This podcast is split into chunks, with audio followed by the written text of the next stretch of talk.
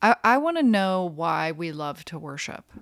Where does that come from? What makes us want to worship, whether it's a higher power or a, another human? I think we want someone to take care of us. I think a lot of our desire to join cults is is very much connected to the fact that we come from a patriarchal culture, patriarchal society. I think we're looking for a, a dad figure, for lack of a better phrase, um, someone to be in charge and, and take care of everything. Hello and welcome to Here in LA, Lincoln Heights edition. Today we talk with Jane Borden.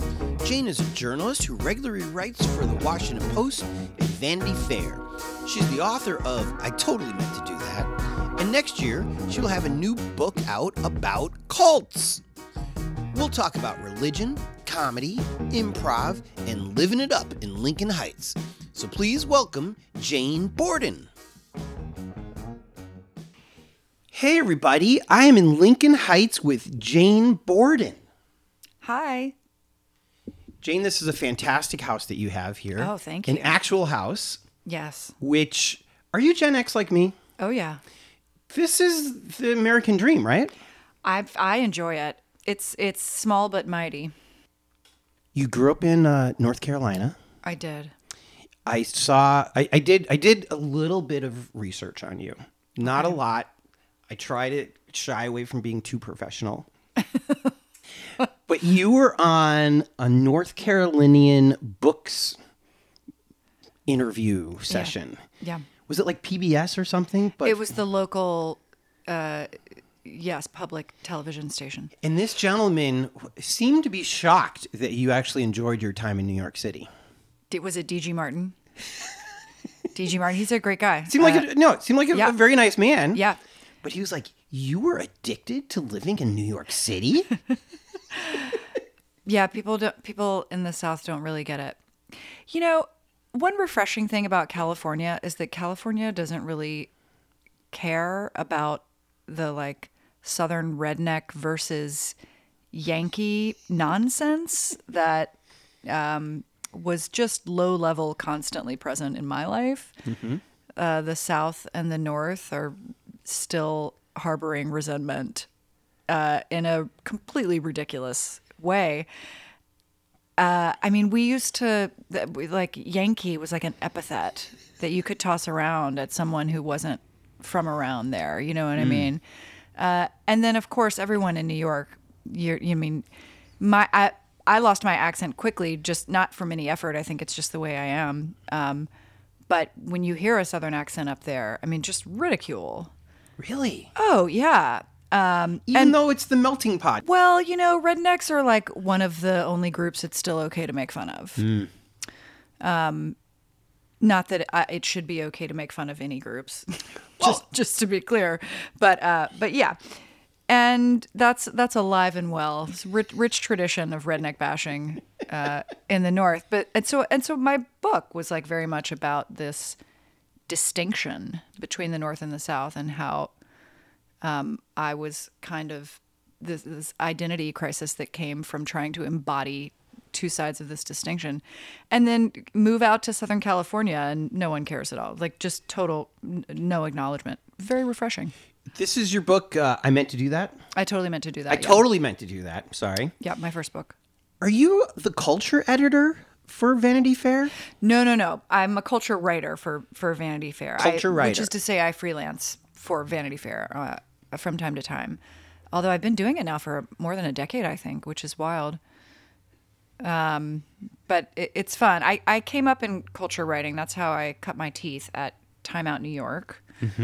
Um, which is was was uh, an independent weekly in the city, not unlike some of the wonderful independent weeklies we have in Los Angeles, LAist, old school LAist especially included among. Speaking of, do you know that you emailed me when I was running LAist? No.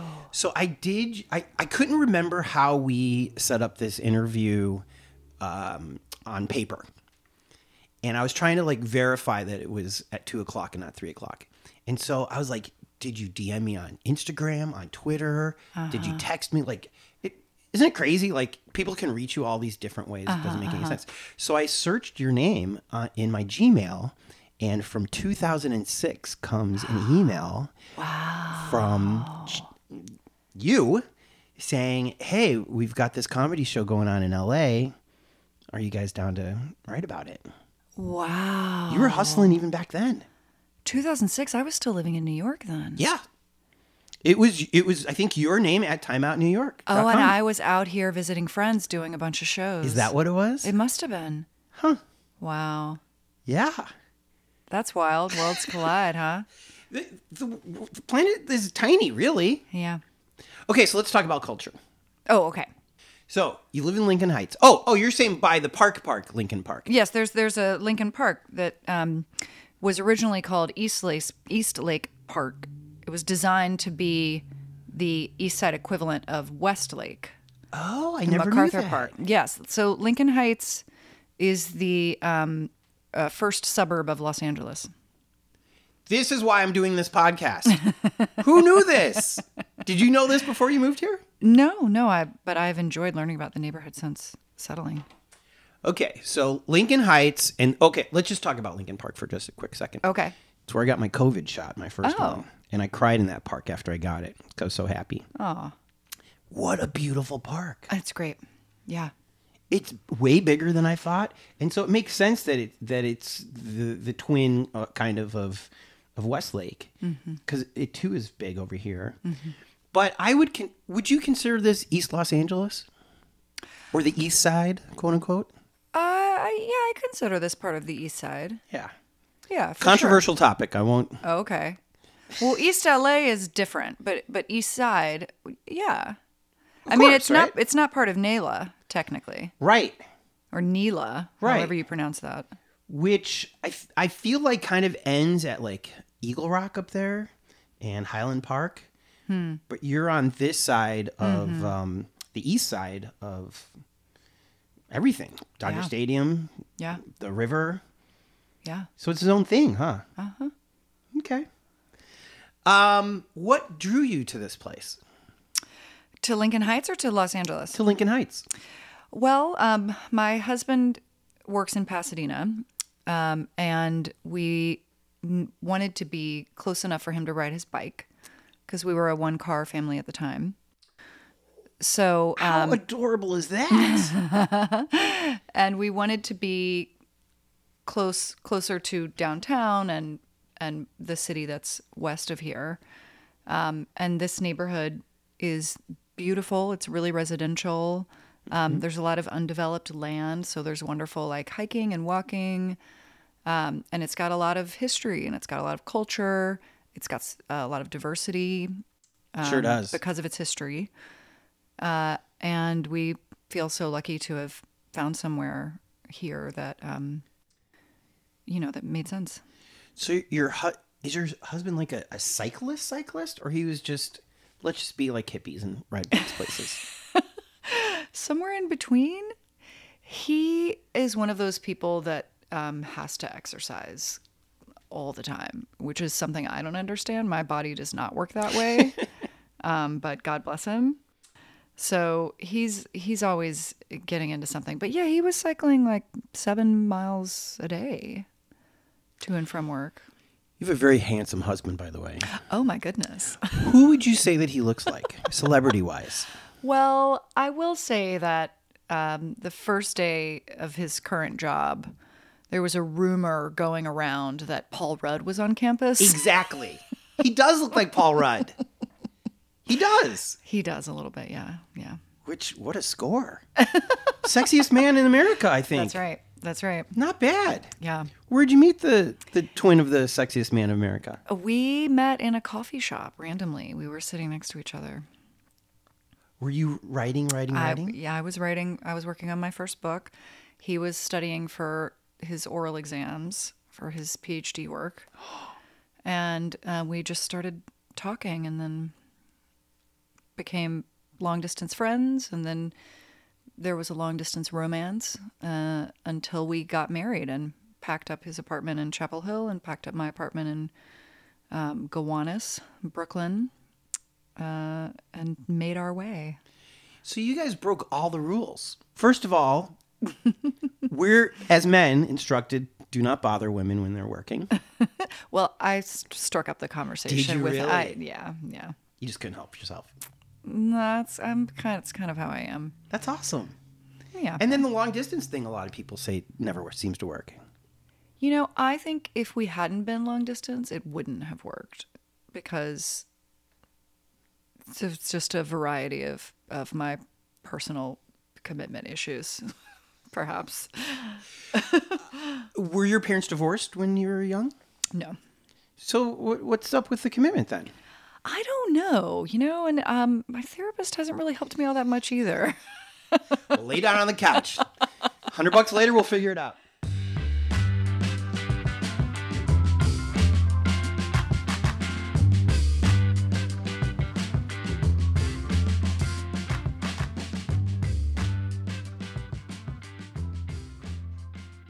Let's uh, let's talk about your forthcoming book Okay, because I love the subject. great. Good. Cults. Yes, yes. I like cults because um, I think it taps into part of some human nature which I would consider to be lazy. I don't want to do X, Y, and Z in life. Yeah. I just want to let the, the usually man in charge, almost always the man in charge. Are there cults with women in charge? Oh yeah, for sure. Those are super fascinating to me for the, that reason. Yeah.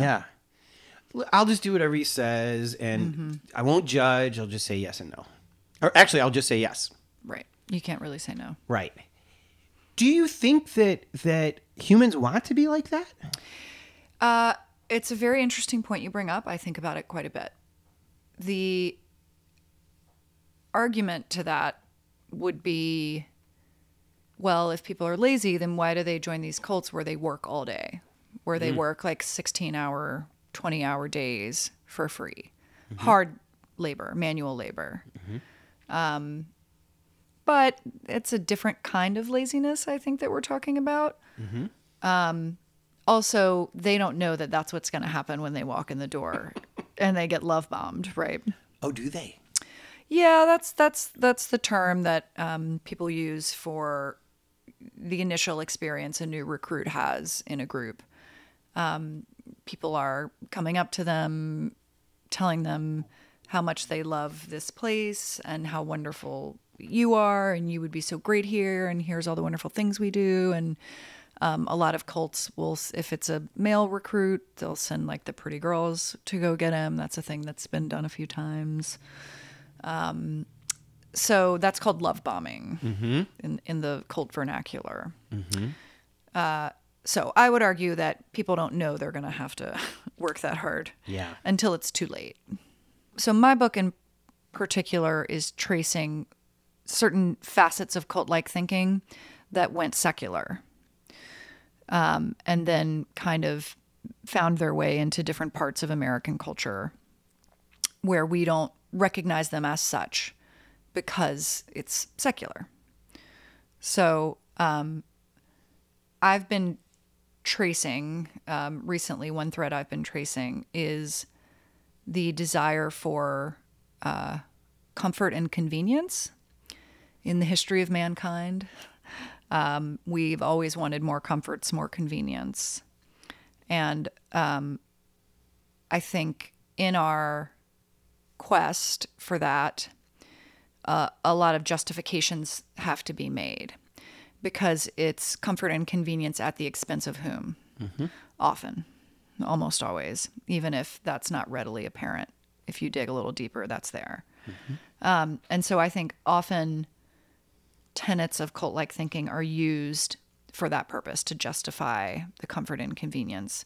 Because if you're chosen, if you're one of the chosen people, then you deserve A, B, and C, right? So I think that also kind of speaks to your laziness question a little bit. Does your book get political at all? Because they uh, people are saying that MAGA is a is a cult. Yeah. Um, the arguments, uh, there's some really persuasive arguments about the combination of MAGA and QAnon. Oh yeah, forgot about them. Yeah, yeah, they're kind of they're coming back a little bit. I guess I just don't take that seriously at all. Am I foolish to do that? Well, here's the thing, like, w- what what about it are you taking seriously? Because perhaps you don't take the doctrine seriously, but the fact that uh, however many number, however many huge number of people following it and the ramifications of that is something to be taken seriously, right? So it's it really is a real thing, and there's lots of Oh, people yeah. that, that buy into it. Oh yeah. Huh. Yeah, yeah, yeah. It's taken over people's lives. They give ever over everything to it. I I I I don't know why I just blew it all off. I guess I did. Well, I mean, you know, uh, I think that's our tendency. I mean, I, I was just watching. Uh, I'm I'm gonna be uh, writing about this one group, uh, Church Universal and Triumphant, from the '80s. Well, really '50s up through the '90s, still around in part. But um, there, Ted Koppel interviewed the leader in I think 1991, maybe I can't remember the exact date. and he was so dismissive, so dismissive of the group. uh, you know, he said in his introduction to the to camera before she even came on screen, uh, you know, well, I, I can't believe we're doing this story, basically, more or less. You know, like it's a, this is usually the kind of story you'd save for a slow news day. I think that's how he put it. Is this on Nightline? His show? Nightline, yeah. And then several more times throughout, it just like completely perplexed that a person of his stature was giving airtime to this. Yeah. Um, And I think the media behaves that way at its own peril because these groups have huge effects on um, not just American culture, but um, policy, elections, um, as well as you know when when that's, they're often connected with hate groups. Right. So I, I think we have to take it seriously. Um, and even if even if you don't take what their beliefs seriously, the fact that they believe is a serious thing. Um, and so one of my goals with this book is to un- understand how and why this happens because it's been with us forever Yeah. and it's not going away. Um, in fact, we're we're headed into a golden age of cults right now, so I think it's really important to understand all of this. Um, and as a comedian, um, you know, I'm trying to inject humor here and there, but delicately, because the last thing I want to do is belittle people for their beliefs, even if I don't agree with them. Um, and in fact, I think the belittling is part of the problem, and I think it feeds the divide, and I think it feeds um, people joining these groups. The Trump thing blows my mind also. Because again, we're about the same age. You're you're far younger in my heart.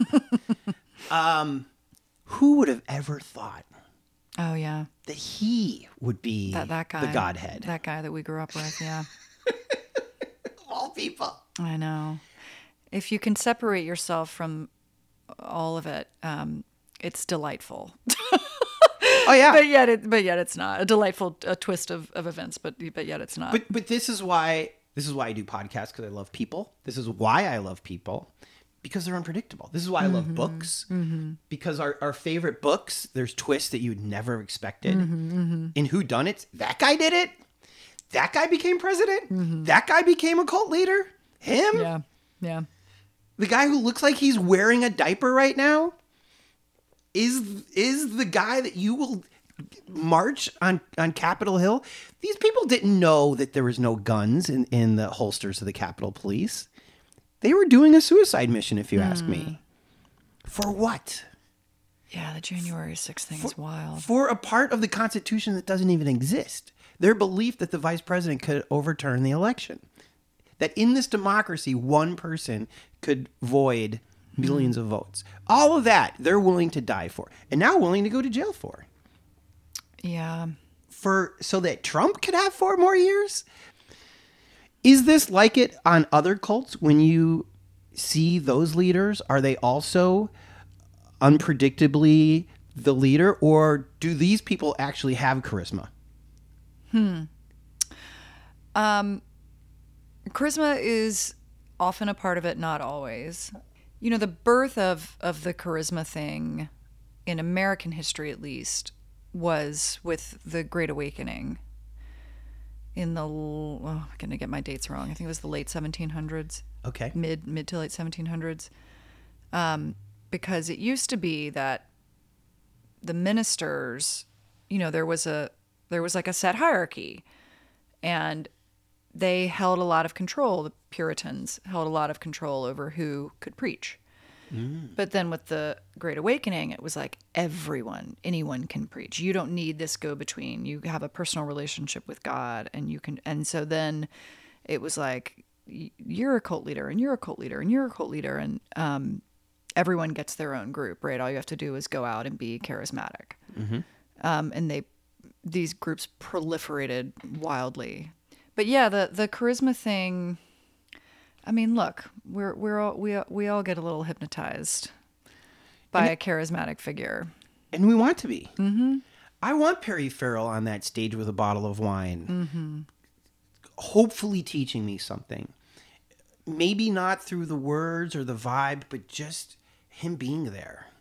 You know? Isn't that why we love rock and roll? Well, part of it, yeah. I I want to know why we love to worship. Where does that come from? What makes us want to worship, whether it's a higher power or a, another human? What's your guess? Um, I think we want someone to take care of us. Mm-hmm. I think a lot of our desire to join cults is is very much connected to the fact that we come from a patriarchal culture, patriarchal society. I think we're looking for a, a dad figure, for lack of a better phrase. Um, someone to be in charge and, and take care of everything. Daddy, not not mommy. In America, Mm-hmm. but that's part of why I'm so interested in groups that are run by women. Yeah. Tell me about one of them. Well, the Church Universal and Triumphant is one. Oh, really? Well, it was it was originally uh, run by a man, but then he died, and his wife took over and developed the group and made it so much bigger than it was, than it would have been, um, Yeah. according to their son, uh, whom I interviewed. Oh. Um, but yeah, she she's a she was a remarkable woman. Um, a lot of charisma. She would stand on stage and receive dictations from the ascended masters who would speak through her for an, more than an hour. And she wasn't going, uh, um, I mean, it was just, she could just speak extemporaneously, presumably. I don't I think she was, I don't think she was practicing because she was, she believed this. I mean, that was one of the first questions I had for her son was like, how much of this was true belief or do you think any of it was a con? And he was like, no, she was a f- true believer. Um, which is just incredible that she could go into that headspace um, because I don't believe she was actually receiving messages. Um, so But she was channeling something. Either her own thoughts, Yeah. which is still hard to do. As a comedian, you know it's Yeah. hard to e- even do a good 15. right? yeah, So an hour 15, that's really great. right? yeah, give that woman an HBO special. Who's who's the who's the guy who at the end of his deals would everybody would walk through the fire? Oh, I don't know. Uh, white guy, big tall white guy. Huh. Oh, are you talking? You're not talking about the um, self-help Yeah. Tony Robbins? Tony Robbins. Oh yeah, yeah, yeah. They say he would do hours and hours and hours Yeah, he's a fascinating guy. and not even too. pee. Wow, how is that possible? Mm-hmm. That- I think that's another reason he wins the money. Yeah, If you can stand up there and you've got to pee, I'll tell you, I saw the Rolling Stones once and I had to sit down. Mick, who was even ancient then, still dancing around. yeah, yeah, yeah. Which is why I idolize him. You know, Tony Robbins might have a catheter. Don't make any assumptions about Or a diaper. his vitality. Yeah. uh, no, self help groups are super interesting, and some of them are very cult like. I mean, some of them are straight up cults. Okay, back to this woman. Uh huh. Elizabeth Clare Prophet. Where where did she do most of her work? Well, they moved around quite a bit. They were in California for a while, they were in Colorado for a while, um, and then they wound up in Montana, which is where they built a bunch of underground shelters for the upcoming nuclear war. Um, missile attack from the Soviet Union was going to launch it, and they would be safe with all their food they had saved, and they had enough to be underground for like seven years. She really grew the the group, and they would mail out. You could um, pay to be a part of their mailing list, and you would get cassettes, recordings of her um, presentations, which were part dictations, part you know other other stuff. Um, and I'm I'm interested by what you said just now about um, cults can be a way to procrastinate. Did you use the word procrastinate? Yeah To avoid. to avoid yeah um which just kind of unlocked something for me because i've always felt like uh, uh, crises also come with a little bit of comfort because when there's a crisis you have an excuse to push everything else in your life to the margins because you just have one focus and then when the crisis is over it's a little bit like oh god now i have to deal with all this other stuff Yeah. and that's making me think about what happened with this group and what often happens with cults is that there's a crisis, there's an enemy, there's an mm. upcoming tribulation, Right. and you have to prepare for it. And so nothing else matters. And so you put the rest of your life on hold, literally, and you give them all your money and you give them all your time because what's more important than saving your soul Well, in, or I- saving the world, which is what a lot of these groups tell their followers they're doing. oh, they have the power to save the world. Yeah, well, if if they're going to repopulate the world after Armageddon, right? Or when when you um, go even more secular, groups like NXIVM, they thought that spreading this these um, mental health techniques, these therapy techniques that they worked on, that they were changing lives. The more people they could bring into, bring into this, the more lives they could change.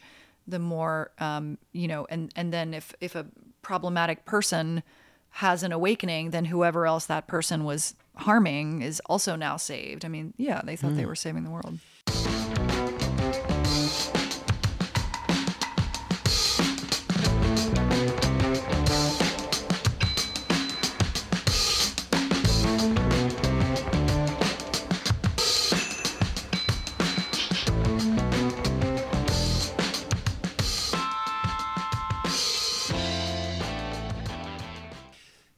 About this. Uh, you said there's three steps of, uh, or three por- parts that make you a cult, and the first one is A is destructive cult, yeah. Which Destructive. Is, yeah, and and just to give credit, I got that definition from a guy named uh, Rick Ross, who's an anti-cult activist. God bless you, Rick Ross. Shout out. Yeah, I know. Yeah, shout out. Um, the first one though is um, mental Oh, undue influence. undue influence. I want to ask you about brainwashing. Yeah, yeah, yeah, That would fit into that circle, right? yeah. I don't believe in brainwashing. Um, a lot of people don't. Are we wrong? Uh, yes and no. There was this huge cry of outrage from anti-cult activists um, saying this is what's happening. We're all being brainwashed, and then that led to um, deprogramming. So in the '80s, there was this movement to kidnap people from out of cults at the request of their parents. Your parent, like you could pay a deprogrammer to go rip your child away from this group and deprogram them, and it often did not work. Really? No, the kid often the kids would go back. We now know that that that's that's not at all how to get someone out of a cult. but at the time, that was their best effort. And so um, then there was a big backlash against the deprogrammers. and along the way throughout all of this, um, a bunch of academics got together and decided we're going to figure out whether brainwashing is real or not. And they determined that it's not. And so then all and so for example, on Nightline, Elizabeth Clare Prophet says to Ted Koppel, you know, brainwashing isn't real. That's been determined by blah blah blah. Like she schools him, right? Because she knows the research. She's no dummy. Yeah. However, um, undue influence is a real thing. Yes. Um, there are ways to mentally manipulate people. So Absolutely. maybe we can just like do away with the phrase brainwashing because all that does is lead people to go, oh, well, brainwashing isn't real. And it's like, all right, well, now you're just like avoiding the conversation and the Yes. question. So let's talk about what is happening. And we all have uh, relatives who watch too much Fox News, buy into it, think that Obama is trying to eat babies, or Hillary Clinton, whoever it is, and they they really believe that Yeah. because they're bombarded with it. Mm-hmm. So, what's the best way to deprogram people then? Um the the only way to get someone to change their beliefs is is for them to do it themselves.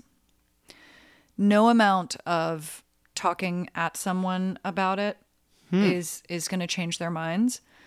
So um, people often use the metaphor of a thread un- unraveling, um, and so the advice is to keep communication open. Oh, like don't cut off your loved ones who have gone down rabbit holes. And if they try to cut you off don't let them. Um, even if that means some amount of appeasement um, don't get into arguments with them because it's not going to change their mind. All it's going to do is push them away which is really just pushing them deeper into the group and farther from reality. So um, you know having like gentle conversations is is recommended because sometimes the, you some piece of information will get into their head and then that seed will grow and then that's the thread that they'll start to pull and eventually come out is there a difference between a liberal and a conservative in regards to cults? i mean there certainly have been hard left cults um, political cults for sure. Those tend to be like communism and uh, Well, com- com- I mean, people consider Marxism to be a millennial, um, so m- apocalyptic, I should say, uh, group. Same kind of thinking, even though it was secular, um, which is fascinating. So, communism, Nazism are all millennial movements. Millennial means um, that there's going to be an end to this history um, at which point a new and greater awakening and, and better world will appear um, following some kind of cataclysm. The reason I ask is I feel like liberals will eat their own. We will rebel against, um, for example, you did, I think you did a, a project with Monica Lewinsky's. Uh, I, I uh, wrote an article um, about a documentary that came out. I interviewed her for it. Yeah.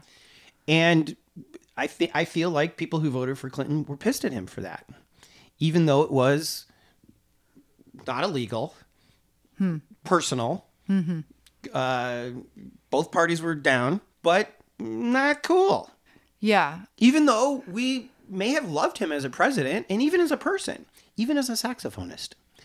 but that was too far.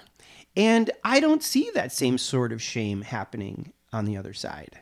Am I crazy to think this that that Democrats are a little rougher, actually a lot harder on their own their own leaders? Uh, who's who's who's the comedian up in Minnesota? Yeah. It's Al. Al Franken. Al Franken.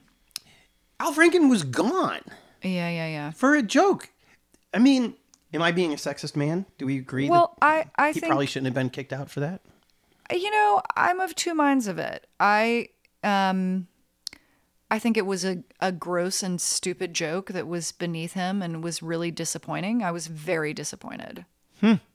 um yeah i was very disappointed. And i would but but i was also sort of like i don't know like do we really need to get rid of him? He's doing good work. I agree with his ideas and appreciate his efforts. But then a friend of mine was like, I don't know. I can I can think of like a dozen women in politics right now who would be doing an even better job than he is, and I would like to see them in his seat. And I was like, that's a valid point. I mean, I, I think I appreciate that in the examples you've provided, um, liberals are actually holding themselves to the standards they've set out for other people. Yeah. Which is not what's happening when uh, people on the right um, shame their daughters for having sex and then turn around and don't care that, you know, um, their leader did something a hundred f- times worse. Right. Um, I find that incredibly frustrating. Well, also back to Clinton and Lewinsky. Yeah. The right would say he lied to Congress. He deserved to be impeached. Mm-hmm. Meanwhile, the Washington Post has hundreds and hundreds of Trump lies, and the response from the right is, "Well, you can't believe the Washington Post." Mm-hmm.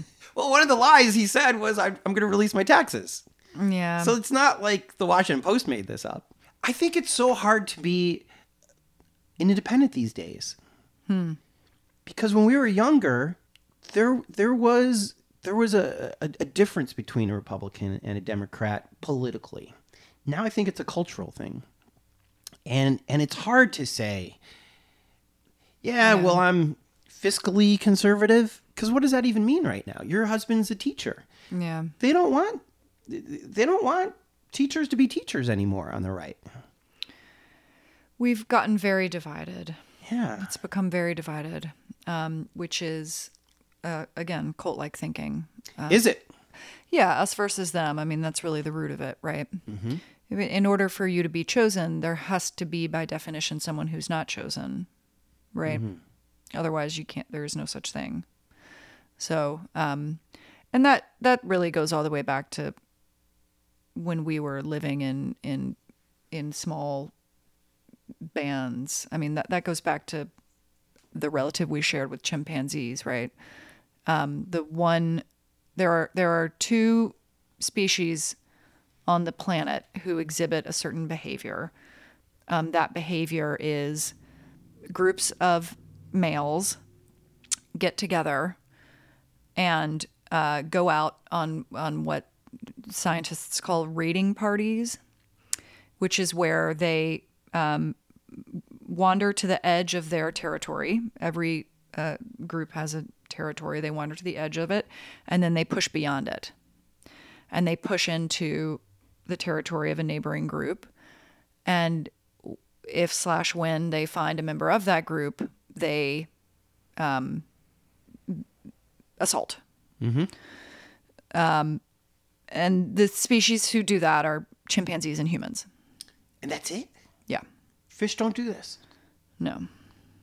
Huh. And um, researchers, anthropologists have studied it quite a bit.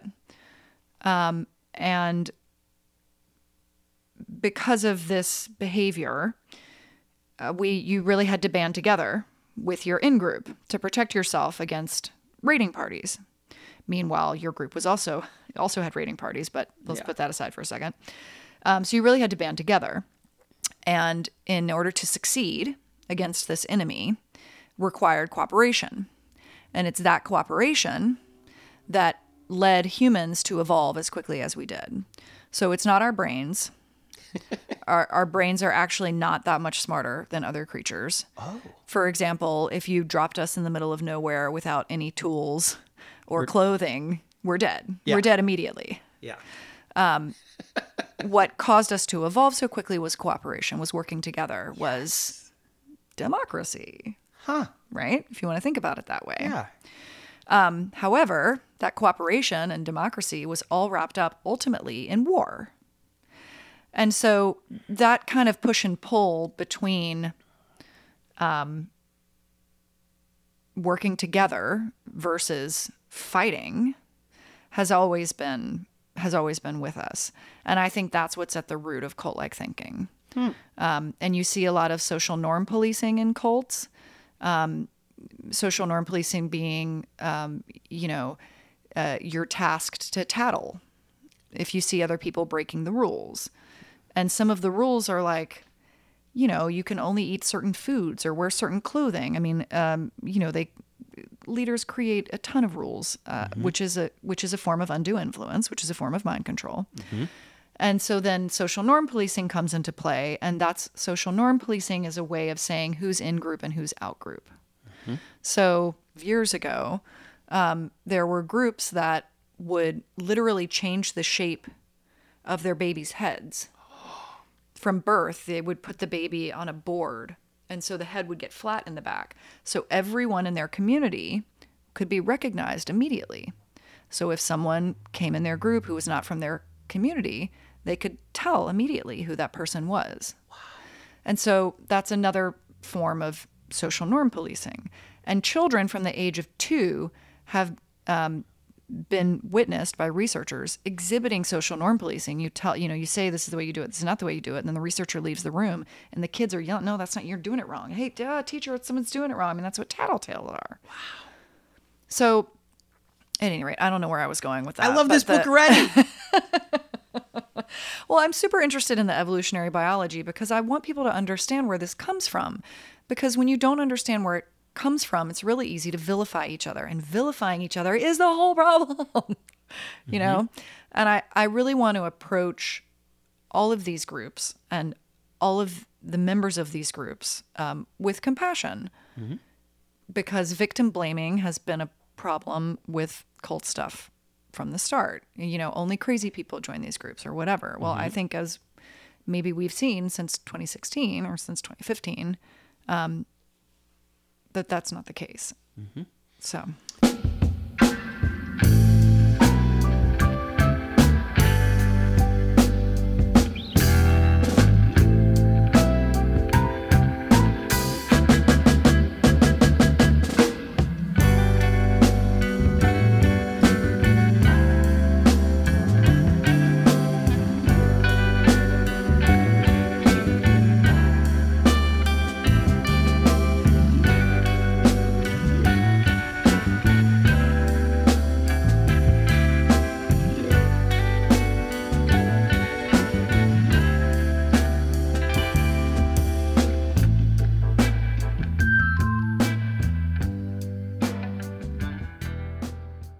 Okay, so let's let's wrap up with um, religion. Oh, great. One of my favorite topics, clearly. You were a religion studies major I was a religious studies major, yeah, at uh, University of North Carolina. at Chapel Hill, yep. Uh, is that a separate campus than where Michael Jordan was at? Uh, that was the same one. That's where he was, yeah. Um, what got you into it? I see a Bible over here.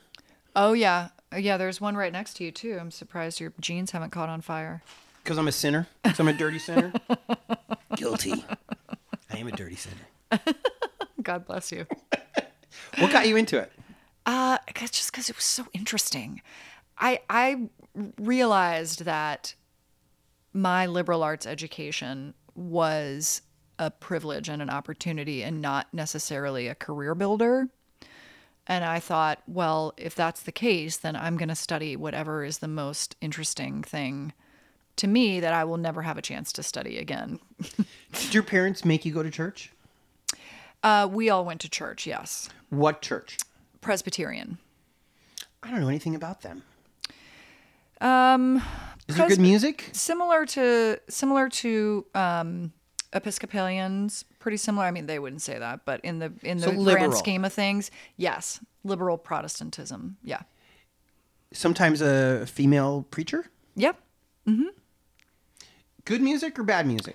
Beautiful music. Really? Beautiful organs, incredible choir. I mean, it's an old church. It's a beautiful church, um, and the music is the best part. Yeah. And I loved being a part of the choir because I love singing. You were in the choir? You Oh yeah, oh yeah. I was in the choir. I was also in the bell choir. That was fun too. The little yeah, oh, yeah, yeah, yeah. I love that. Uh huh. It was great. Especially Christmas time. Yeah. If honest, although I will tell you, college is what got me into it too. Oh really? Yeah. College m- turned you religious? Yes. Okay, tell Uh, me more. Bible is literature class. Oh yeah, I, I took did. two of them. Uh huh. But I also took Zen, which I also loved. Yeah. I had this French guy who never would button his shirts, and somehow this guy was an expert on Asian culture, you know, India, China, and Japan, Uh-huh. and Korea. And so, like, everything Zen, he just knew somehow. Uh huh. Which, I mean, to be a professor at a UC, y- Sure. He's a scholar. You kinda know you're He doing. trained for ten years. Yeah. but he did it in such a like suave way that I was like, this is why professors get laid. this guy, like, talk about charisma. This guy Oh really yeah. had Yeah. it. Yeah. Yeah. Yeah. But on my Bible as literature classes, what I liked about it was I wasn't forced to go to to church. I was not an altar boy or any of that kind of thing. But but anytime I went, I felt something.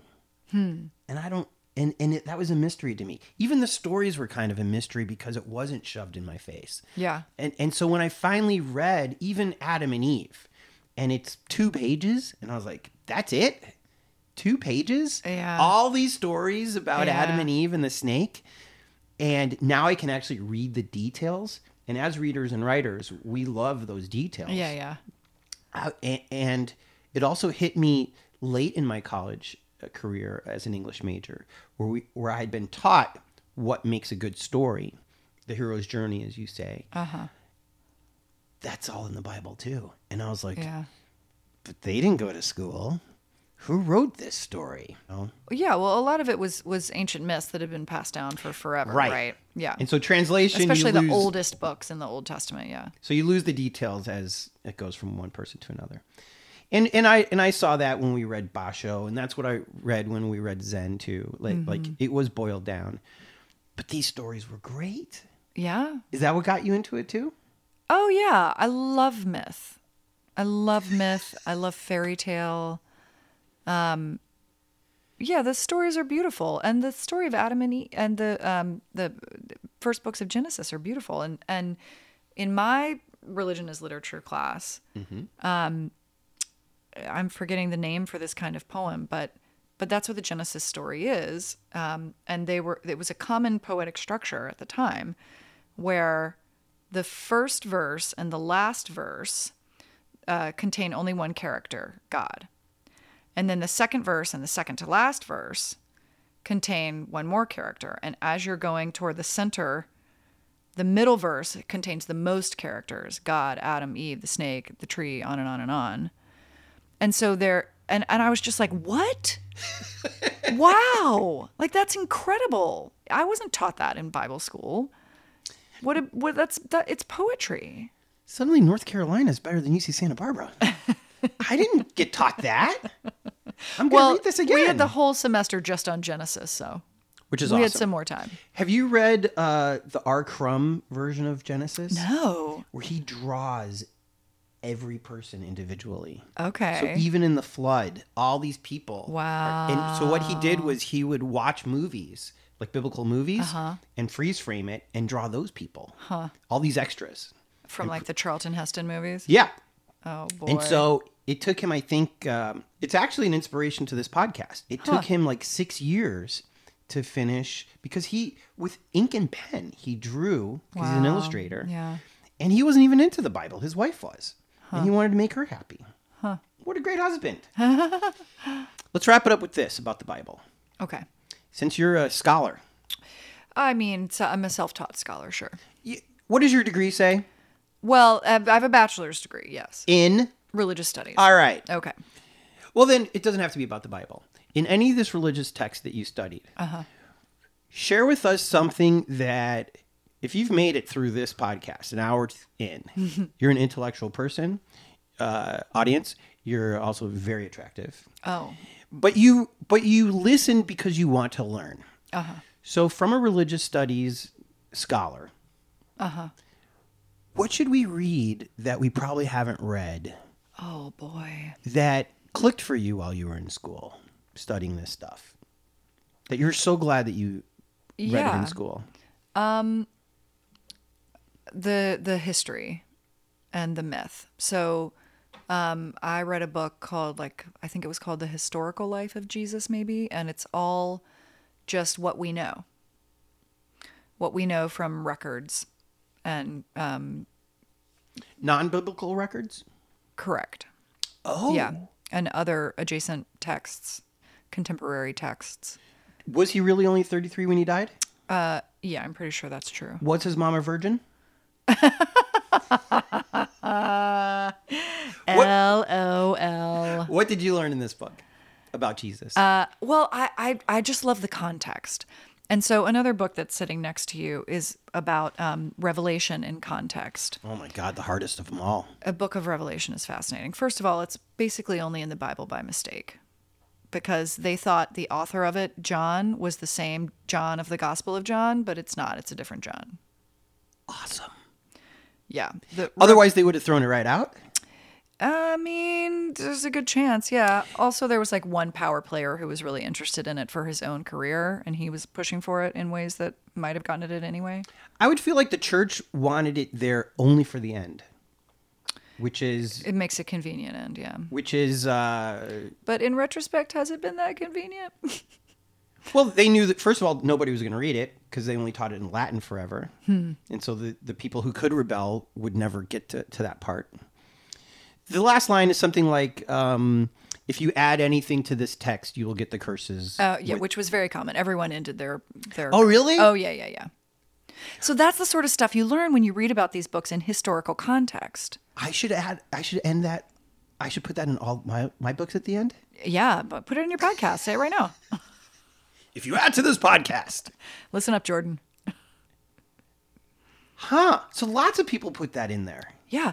Also, lots of people were writing books like Revelation. Everyone had a revelation. They were all different. Were they as trippy as that one? No, that one was the size of horses being ridden by other locusts? I don't know what it was. So trippy and it's so violent. It's incredibly violent. And it's just about Rome. It's just about Rome because Rome was oppressing them. So it was all uh, symbolic towards what they were experiencing. Yes, it's a um uh what's the word? Allegory. Hmm. Hmm. Tell me one more thing about Jesus that I probably don't know. Oh gosh. Um, okay, here's an interesting theory. So, uh, there was a rule. I'm not going to remember all the specifics, but there was a rule in the Roman army that you couldn't backhand a subject. That was too violent. You had to fronthand them. And so there's a theory that when Jesus said turn the other cheek, it was not pacifism it was a tactic of an activist. He was an activist. Yeah. Because if you turn the other cheek, in order for them to hit you, they have to backhand you, and then you can get them in trouble. I love it. Yeah.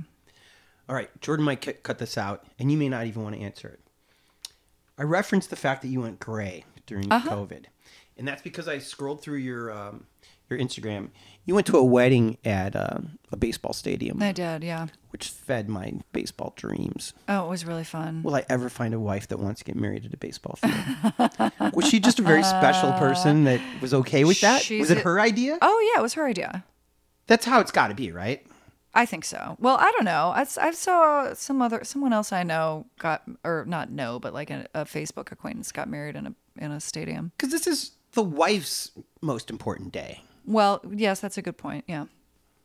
Yeah, it probably does. So we should feel bad for the woman who's not her idea to get married at a baseball stadium. I mean, maybe. I have so many questions about that wedding, Uh-huh. including you're in the batting cage wearing a very sparkly dress. Oh yeah. Is it hard to hit a Yes. ball? But I did. I think I hit three or four of them. Was it a pitching machine? Yeah. It was really fun. No, but it was like the whole game where like you can see Oh. the there's like a video game component up on the big screen. And so and then depending on where the ball hits the wall, they tell you whether you like get a run or if it's foul. Are you good at, at baseball? No. Oh, No, I'm terrible. but you're a good sport. I, there you go. Okay. Um, Let's wrap it up with this. going gray. Oh yeah. Why? Oh, um, you know, I started going gray uh, in college. It's it, it's hereditary. Uh, and so I was I, I had gray coming in. Early, early gray is hereditary for you. Yes. And your family. Yes. Okay. Yeah, yeah, yeah. And so in my 20s, in my improv days, I had gray hair. Um, some, the way that most women my age have gray now, I had in my early 20s. Yeah. uh, and it was cool and unique. And also, I was like, didn't even wear makeup in those years. Yeah. I was very much like, women shouldn't have to wear makeup, you know, which is true. I still agree with that. But also now that I'm older, I'm like, mm, it helps a lot. um, but then, so when I was 30, I started dyeing it. Because when I was 30, I was like, mm, now it's going to age me. It's no longer this cool, interesting, unique thing. But then COVID happened, and I actually saw what was going on. I didn't know what it looked like. I didn't know what was going on under there until COVID. And then I was kind of like, oh, wow, this is cool. I found it interesting and unique again Uh, so when you, because I'm really gray. Yeah, but you look less gray in person Okay. than you did in your in your photos, your most recent photos. I think it's probably the hairstyle, but yeah. Your handsome husband. Uh huh. What was his reaction? He's into it. Great. Yeah. Yeah, that was a factor for sure. Was there anything you want to promote? I mean, I guess go follow me on Instagram. I'm going to start um, putting out content related to all of the fascinating things I'm learning because I'm learning so much more than I could ever put in a book. So I need to at least put it out into the world. Um, again, it's the tour guide in me. I find an interesting nugget of information and I have to share it. Some people would call it a know it all, some people would describe it that way. Um, but yeah, so um, Instagram at Jane Borden. Yeah, Simple as that. simple as that. The book is going to be called what? Cults like us. Wow. Us, uh, U.S. Cults like us. How doomsday drives America. Oh, that's a good one. Thanks. Did you think of the subtitle? I thought of the subtitle. My agent thought of the title. That is awesome. How great was Jane? You know who we'd say yes to? Our Patreons. When you stoke us, you're saying, Tony, Jordan, you've never tried to brainwash us. Here's a bunch of money. So shout out to our Patreons Nancy Rommelmann, Sean Atlow, Matt Mills, Sean Wallace, Greg and Molly, Jamie Taylor, Mark Johnson, Kira Ann, Barney Grinke, Ben Welsh, Jen Adams, Trevor Wilson, Bree Wild, Dougie Gyro, Christina Up North, Robin Carey, and Adam Shorn. Want to support this fine podcast that features beautiful souls like Jane? Go to patreon.com slash here in LA and give till it hurts. We're also looking for always for cool guests. If you know someone like Jane who lives in a neighborhood in LA, not a city, and they have a story to tell or an expertise to teach me about, have them write me at busblog at gmail.com. Also, shout out to our Angelinos. To be an Angelino, all you got to do is PayPal or Venmo, 25 bucks or more, and we will list you on the Here in LA website or Medium blog forever. Just send your hard earned cash to busblog at gmail.com. Want to support us, but you blew your wad on a graphic you should never have commissioned because you stole the title, and you knew you did, but you just went for it anyways because YOLO or something? You can still help. Post your favorite episode on your Facebook. OMG, post too. Tweet something nice about us. Next time you see me tweet about an episode, retweet it. And for God's sake, tell your friends. Tell them how Here in LA is spelled, and then it's on Apple Podcasts and Google and even Amazon. Here in LA is produced by myself, Tony Pierce, and a man who I'd follow anywhere he goes, Jordan Katz. Editing, mixing, and music supervision by Jordan Katz. Songs by Orgone and Jordan Katz. Special thanks to Cindy for creating the logo, Jen for inspiring this, and Abraham Lincoln, to whom we name so many things. Fine, by, me.